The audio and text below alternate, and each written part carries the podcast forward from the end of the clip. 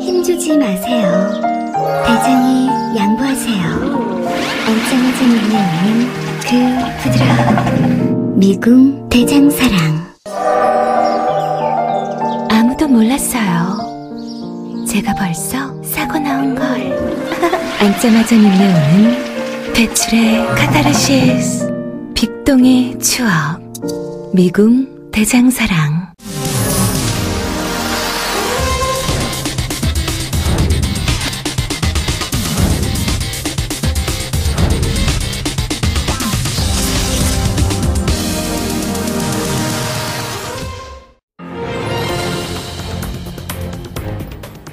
안녕하십니까 민동기입니다. 한 보수 성향 단체가 5.18 민주화 운동 기념일에 광주에서 집회 신고를 했습니다.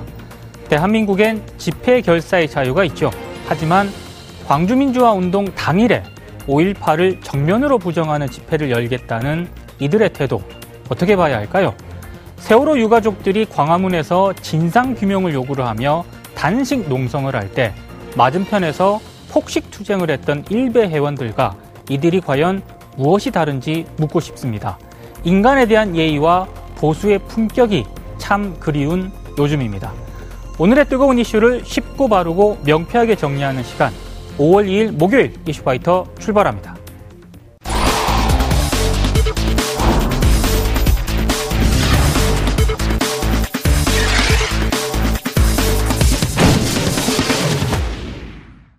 이슈파이터 1부는 사회적 이슈를 다루는 오늘 돌아다니는 말, 이름하여 사이다 오돌말 시간인데요. 오늘의 사이다 오돌말은 강제징용 일본 기업 자산 매각입니다. 오늘 이 주제에 대해 함께 이야기 나눌 출연자분들 소개해 드리겠습니다. 이종훈 시사평론가 나오셨습니다. 안녕하십니까. 정상근 미디어 전문기자 나오셨습니다. 네, 안녕하십니까. 김덕진 빅데이터 전문가 나오셨습니다. 네, 안녕하세요. 자, 오늘은 언론 보도를 먼저 살펴보기 전에요. 정상근 기자. 네. 이 일이 굉장히 오랫동안 진행이 된 사안 아니겠습니까? 아, 네, 그렇습니다. 그래서 지금까지의 상황을 좀 간단하게 좀 정리를 하, 해보고 네. 그리고 넘어가는 게 좋겠습니다. 네, 뭐 지금까지 상황은 지난 2000, 1997년에 그 일본에서 이 강제징용에 대한 첫 소송이 시작이 됐고 예. 어, 국내에서는 2005년 2월부터 소송이 시작이 됐습니다. 네. 어, 그리고 2008년 4월 3일 그 1심에서 이 피해자들이 패소를 했고요. 어, 2009년 7월 16일에 2심에서 또다시 피해자들이 패소를 했습니다. 예. 어, 그런데 2012년 5월 24일에 대법원에서 이 피해자들 승소 취지로 다시 파기환송을 시킵니다. 그렇죠. 네, 사실상 여기서 이 피해자들이 승리를 거두었다라고 결론이 난 셈인데, 예. 어, 그럼에도 물론 그러고 나서 곧바로 이제 2013년 7월 10일에 역시 2심에서 다시 원고가 승소하는 그런 판결이 내려졌고요. 예. 어, 그런데 또 이후에 이 대법원에서 확정만 하면 되는데 이 확정이 계속해서 내려지지 않고 있다가 네. 어, 지난해 10월 30일에 대법원에서 드디어 원고가 승소를 했습니다. 예. 어, 그리고 2019년 2월 15일 이 변호인단이 그 일본 기업을 방문을 해서 신일철 죽음의 자산 매각 신청을 뭐 최후 통첩하기도 했습니다. 음흠, 예. 자, 그러면 언론에서는 이 문제를 어떻게 다루고 있는지 자세히 살펴보도록 하겠습니다. 계속해서 정상근 기자가 준비했습니다. 네, 오늘 브리핑 주제는 강제징용 1기업 자산 매각 언론은입니다. 어, 일본은 새, 어, 일본은 새 시대인 그 레이와 시대가 열렸지만 그 우리 피해자들은 아직 과거 일본의 참혹한 전쟁 범죄들에 대한 어, 제대로 된 사과와 배상을 받지 못하고 있습니다. 어, 이런 가운데 그 일제 강점기 당시에 이 강제징용으로 노동력을 착취당한 피해자들이 우리 대법원 판결로 배상을 받기 위해서 어, 전범 기업들의 국내 자산 현금화를 요청을 했습니다. 언론은 이를 어떻게 봤을지 정리를 해봤습니다. 어, 대부분의 언론은 이 소식을 전하면서 뭐 일본의 반응, 전망 등을 살펴보고 있습니다. 어, 일단 한겨레를 보시면요. 어, 한겨레는 육면 토끼사의 강제징용 피해자들 일 전범 기업 압류자산 현금화 착수라는 제목으로 소식을 전했습니다.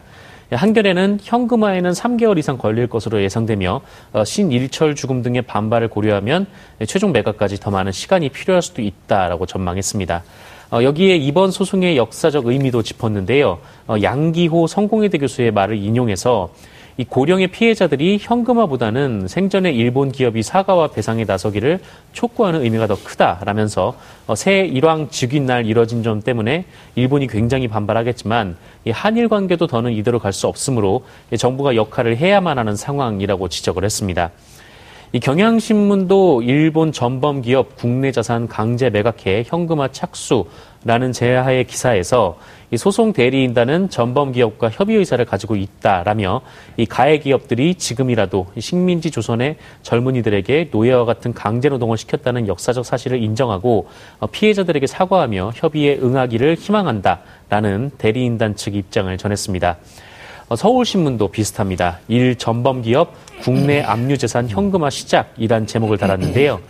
이 몇몇 언론이 그 나루이토 일왕 즉인 날에 초점을 맞춘 반면에 이 서울신문은 이 매각 신청을 한 날이 19년 전 강제동원 피해자들이 근로자의 날을 맞아 국내에서 손해배상 소송을 처음 제기한 날이라는 점을 짚기도 했습니다.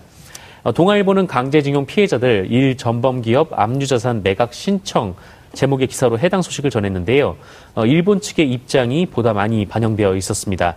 어, 이 기사에는 그 일본 측은 강하게 반발했다라면서 그 일본 정치인과 정부 당국자는 대항 조치로 한국 측에 대한 비자 발급 정지, 송금 정지, 반도체 제조의 필수적인 불화수소 수출 금지, 관세 부과 등을 거론한 바 있다라고 전했습니다. 어, 조선일보와 중앙일보는 분위기가 좀 다릅니다. 중앙일보는 사면, 레이와 첫날 일본 기업, 압류자산 매각 신청, 더 꼬인 한일 기사에서 이 소식을 전하면서 어, 일본이 보복 조치에 나설 경우 한일 관계는 더욱 악화될 전망이다라고 보도했습니다. 제목부터 이 강제징용 피해자들의 매각 신청으로 한일 관계가 꼬였다라는 질타의 느낌이 나고 있습니다. 이 사설 강제징용 현금화 시작 당장 특단의 해결 대책 세워야에서도 어, 일본의 새로운 레이와 시대가 시작되는 어제 날짜에 맞춰 신청을 겨내겠다는 대목도 개운치 않다.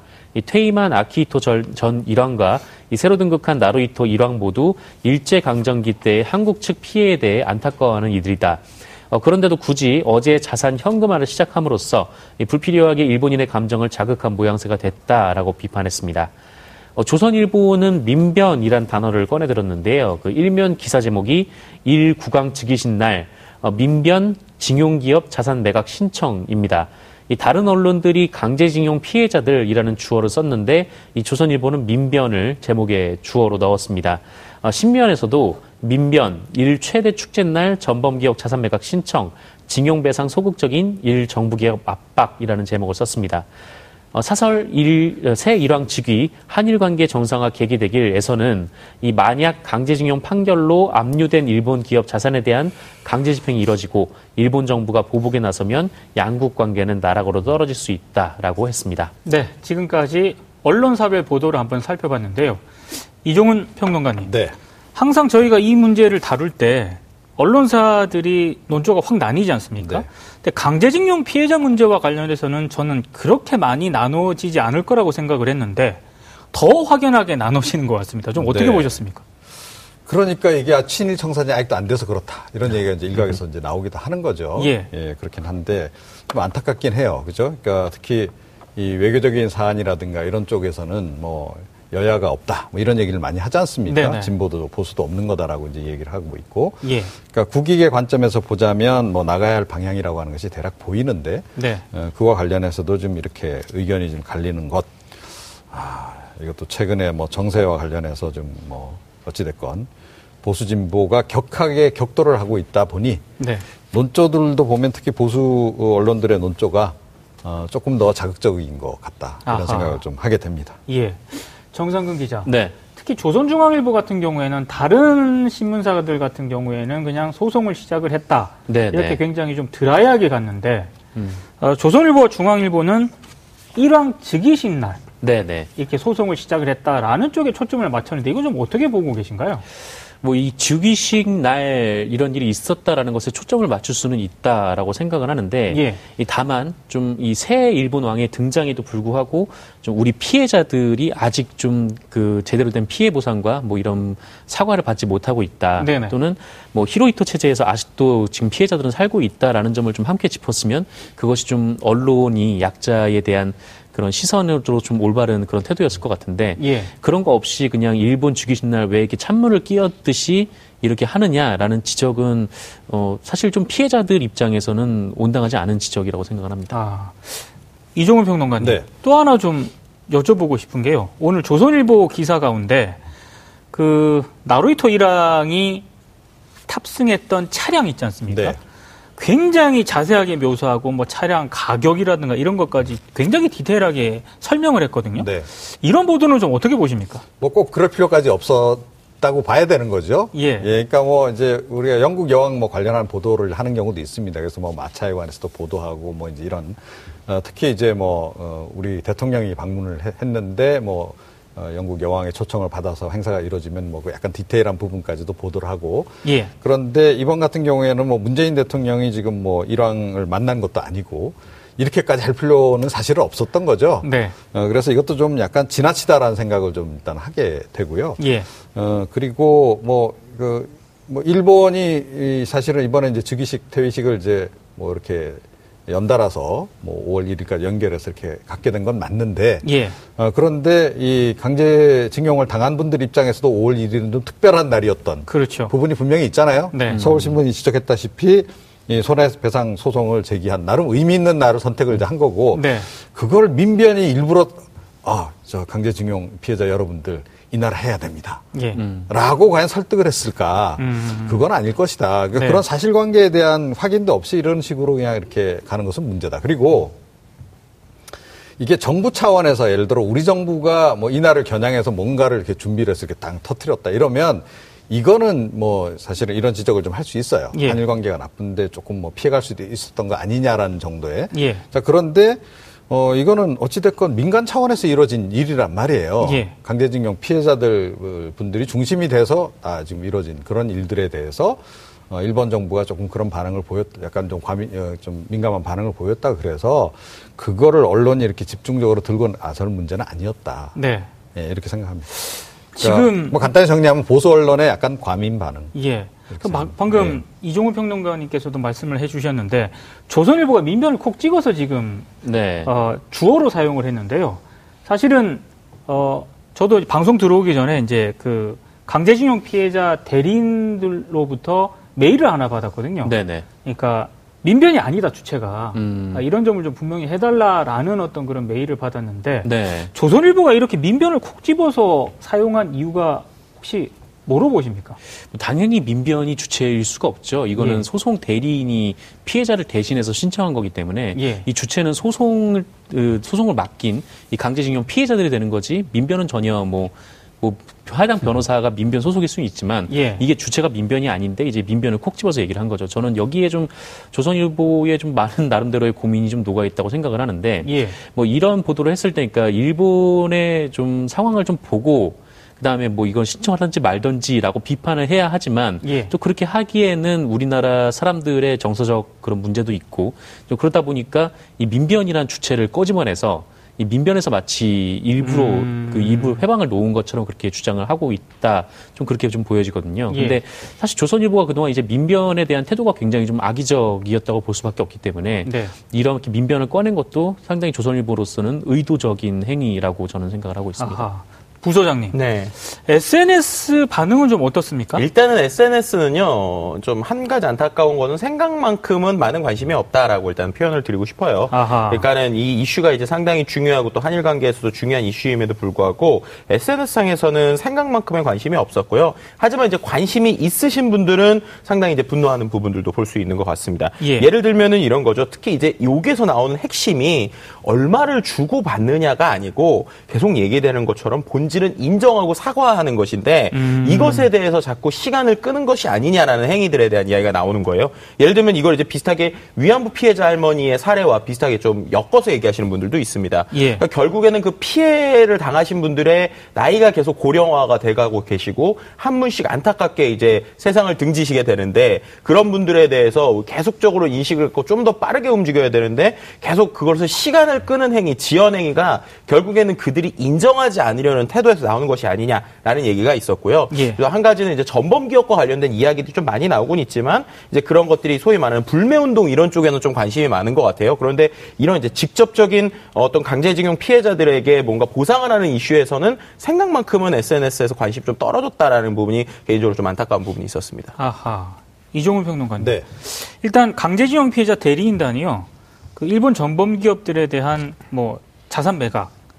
그래서 뭐 이게 법원이 이제 그 절차에 들어간다 네. 하더라도 네. 이게 뭐 한 3개월 정도 기간이 걸린다고 아, 하더라고요. 아, 그렇죠. 예. 그래서 이제 일본 전범 기업들이 그 기간 동안이라도 뭐 역사적 사실 인정하고 자신의 과에 대해서 좀 책임을 지는 어떤 그런 사과의 입장을 표명을 하면은 네. 충분히 협상을 할 수 있다라고 일단 피해자 대리인단 쪽에서는 입장을 밝혔는데 그럴 가능성이 좀 있다고 보시는지요? 낮죠, 현재는.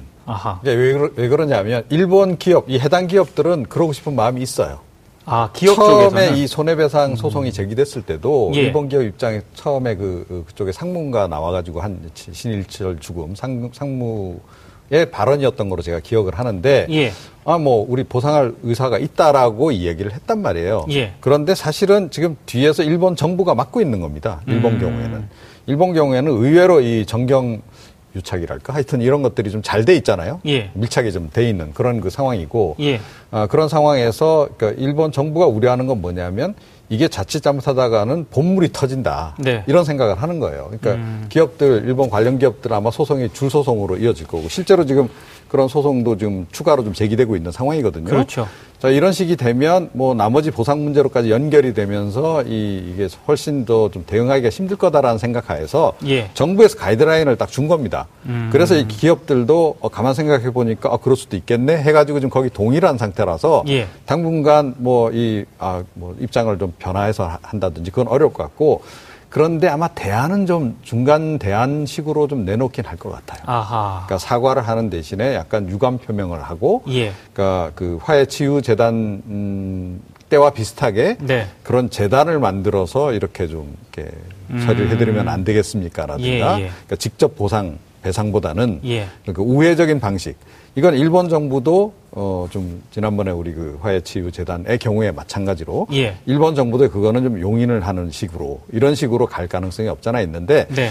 그거를 과연 받을까 말까는 이제 우리가 고민을 해야 하는 거죠. 그런데 음. 사실은 돈이 문제가 아니지 않습니까? 그렇죠. 그러니까 그걸 그 재단 재단이든 뭐든 간에 그걸 받는 순간 사실은 이건 금전 문제로 약간 환원이 돼 버리는 거예요. 네네. 네. 자 그래서 그거를 그게 중요한 게 아니다. 사과가 더 중요한 거다라고 하는 부분을 우리 쪽에서는 계속 분명하게 저쪽에다 음. 얘기를 해야 되는 그런 상황입니다. 네. 알겠습니다. 자, 그러면 우리 국민들은 이번 사안을 어떻게 바라보고 있을지 빅데이터를 통해 알아보도록 하겠습니다.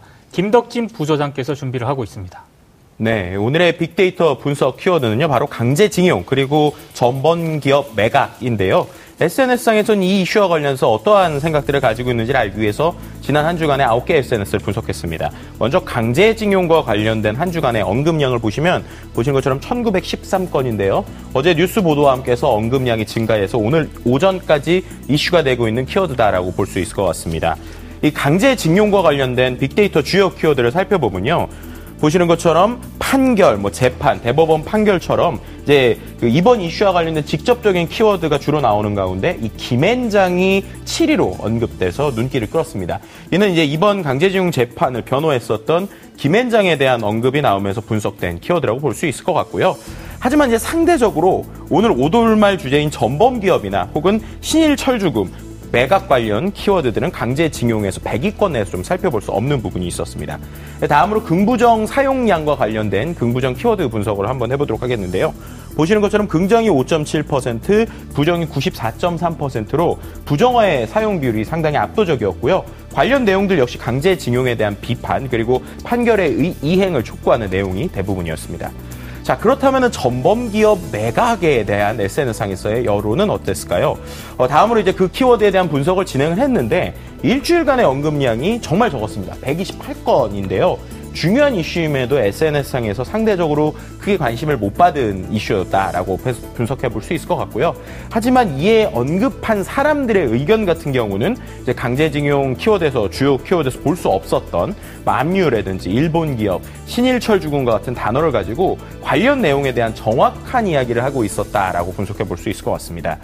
긍부정 비율 같은 경우에도요. 긍정 부정 중에서 특히나 부정 94.4%로 앞서서 보신 강제징용 관련 긍부정어 사용 비율하고 거의 일치하는 비율을 보여주고 있는데요. 이것은 이제 전범 기업 매각 이슈에 대해서 빠른 이행 그리고 일본의 태도에 대한 비판을 하는 내용들로 주로 이어지고 있다라고 분석해 볼 수 있을 것 같습니다. 지금까지 오늘의 이슈에 대한 빅데이터 분석 결과를 살펴봤고요. 더 자세한 이야기는 들어가서 진행하도록 하겠습니다. 정상근 기자. 네. 그 일본 전범 기업들의 국내 자산 매각 문제와 관련해서 네네. 네. 생각보다 SNS 상에서 큰 반향은 없는 것 같은데 네. 이유가 뭘까요?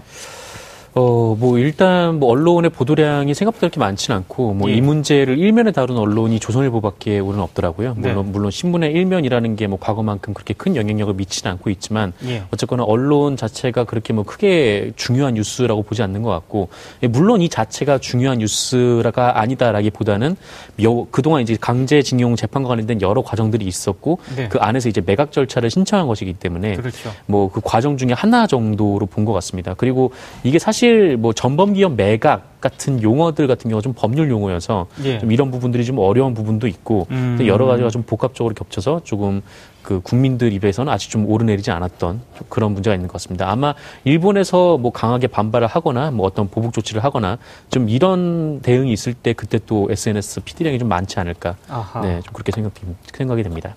부소장님. 네. 일본 전범 기업들의 음. 그 키워드 있지 않습니까? 네. 이게 순위에 들어있긴 하나요? 그러니까 이게 전 좀 개인적으로 좀 안타까운 부분이긴 한데요. 일단은 강제징용과 관련된 언급량은 그나마 좀 있었잖아요. 근데 예. 그 강제징용과 관련된 빅데이터 키워드에서 어, 말씀하셨던 뭐 신일철 죽음이나 뭐 아니면은 후치코시 같은 전범 기업 순위가 직접적으로 이제 좀 들어 있어도 상당히 낮아요. 예를 들면은 전범 기업이라고 하는 키워드는 한 293위 정도고 이제 신일철 죽음은 601인데 개인적으로 이제 뭐 전범 기업이 됐든 아니면 강제징용이 됐든 관련돼서 얘기 나올 때 지금 있는 기업 기업들에 대한 얘기는 많아요. 예를 들면은 뭐 어떤 기업이 원래 전범 기업 출신인데 지금 우리나라에서 유통을 어떻게 하고 있으니까 뭐 불매 운동을 하자 이런 얘기는 많지만 역사적으로 지금 흘러가고 있는 이런 이슈들에 대해서는 우리가 좀 상대적으로 인지하는 양이 적다라는 것이 중요한 것 같아요. 그래서 이런 이슈들을 통해서 또 이런 뉴스나 방송을 통해서 우리가 또 잊어서는 안 되는 전범 기업들이 있고 그들과 관련돼서 우리가 계속적으로 좀 관심을 가져야 된다라는 것도 꼭 말씀드리고 싶은 부분이 있습니다. 아하. 이종훈 평론가님. 네. 김앤장이 굉장히 키워드 순위가 높게 나타났는데 네. 어, 이걸 어떻게 봐야 될까요? 그러니까 전범 기업을 변호하고 있기 때문에 그런 거 아니겠습니까? 근데 뭐 김현장은 이 건 말고도 뭐 워낙 이제 논란이 맞죠. 많이 이제 되고 있는 이제 그런 그 법무법인이기 때문에 예.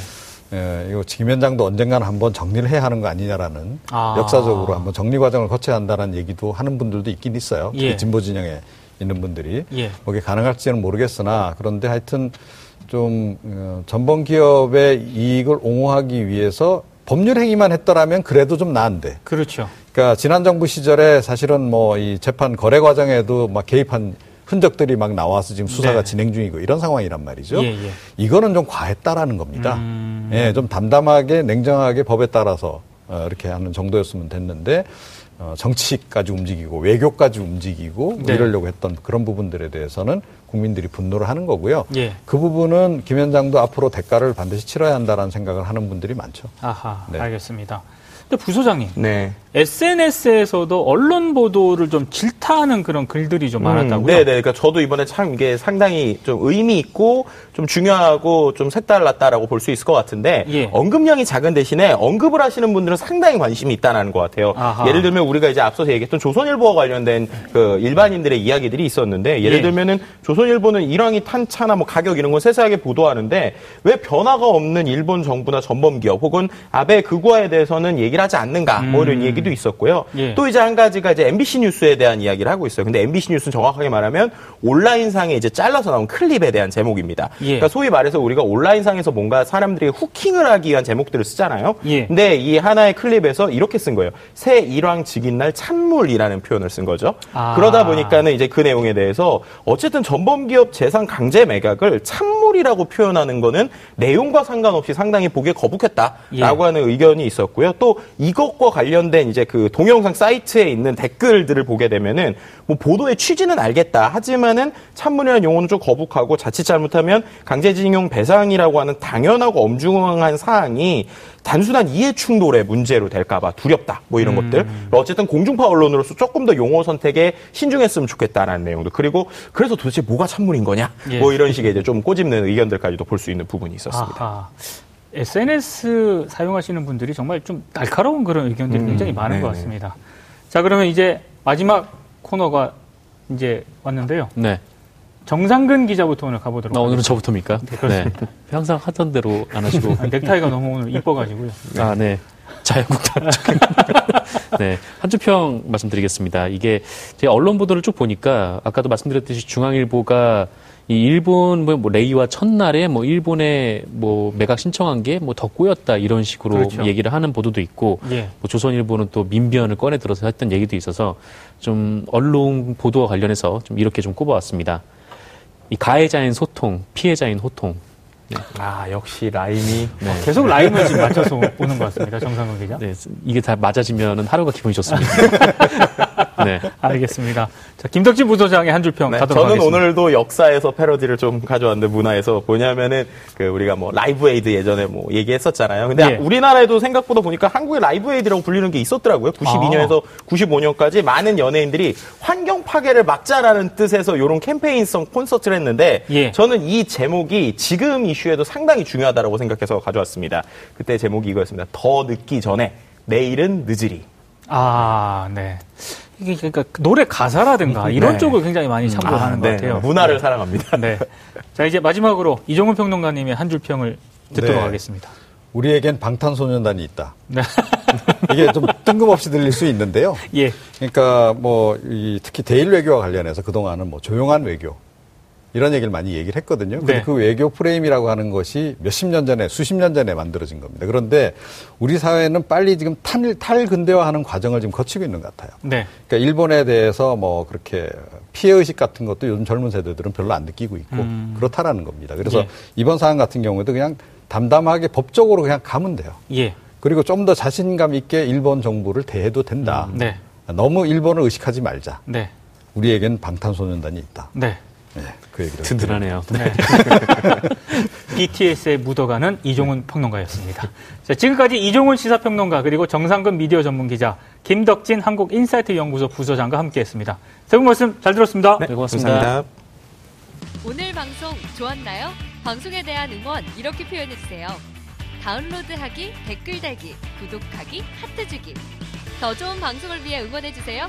그리고 2부도 함께 해 주세요.